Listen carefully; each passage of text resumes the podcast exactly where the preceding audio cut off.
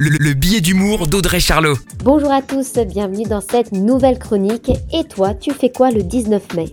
Évidemment, tu es au courant que le 19 mai, tu as rendez-vous en terrasse. Ou alors c'était au ciné. Ah oui, mais il y a aussi la dernière expo.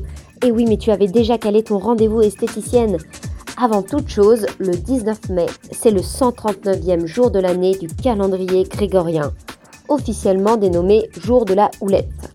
Eh bien, c'est la houlette du gouvernement qu'on va suivre cette année, car même si les restos et les bars vont pouvoir rouvrir leurs terrasses, ce n'est qu'à 50%.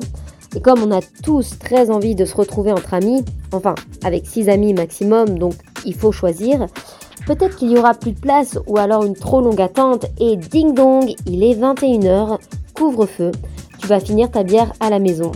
Et pareil pour les théâtres et les cinés.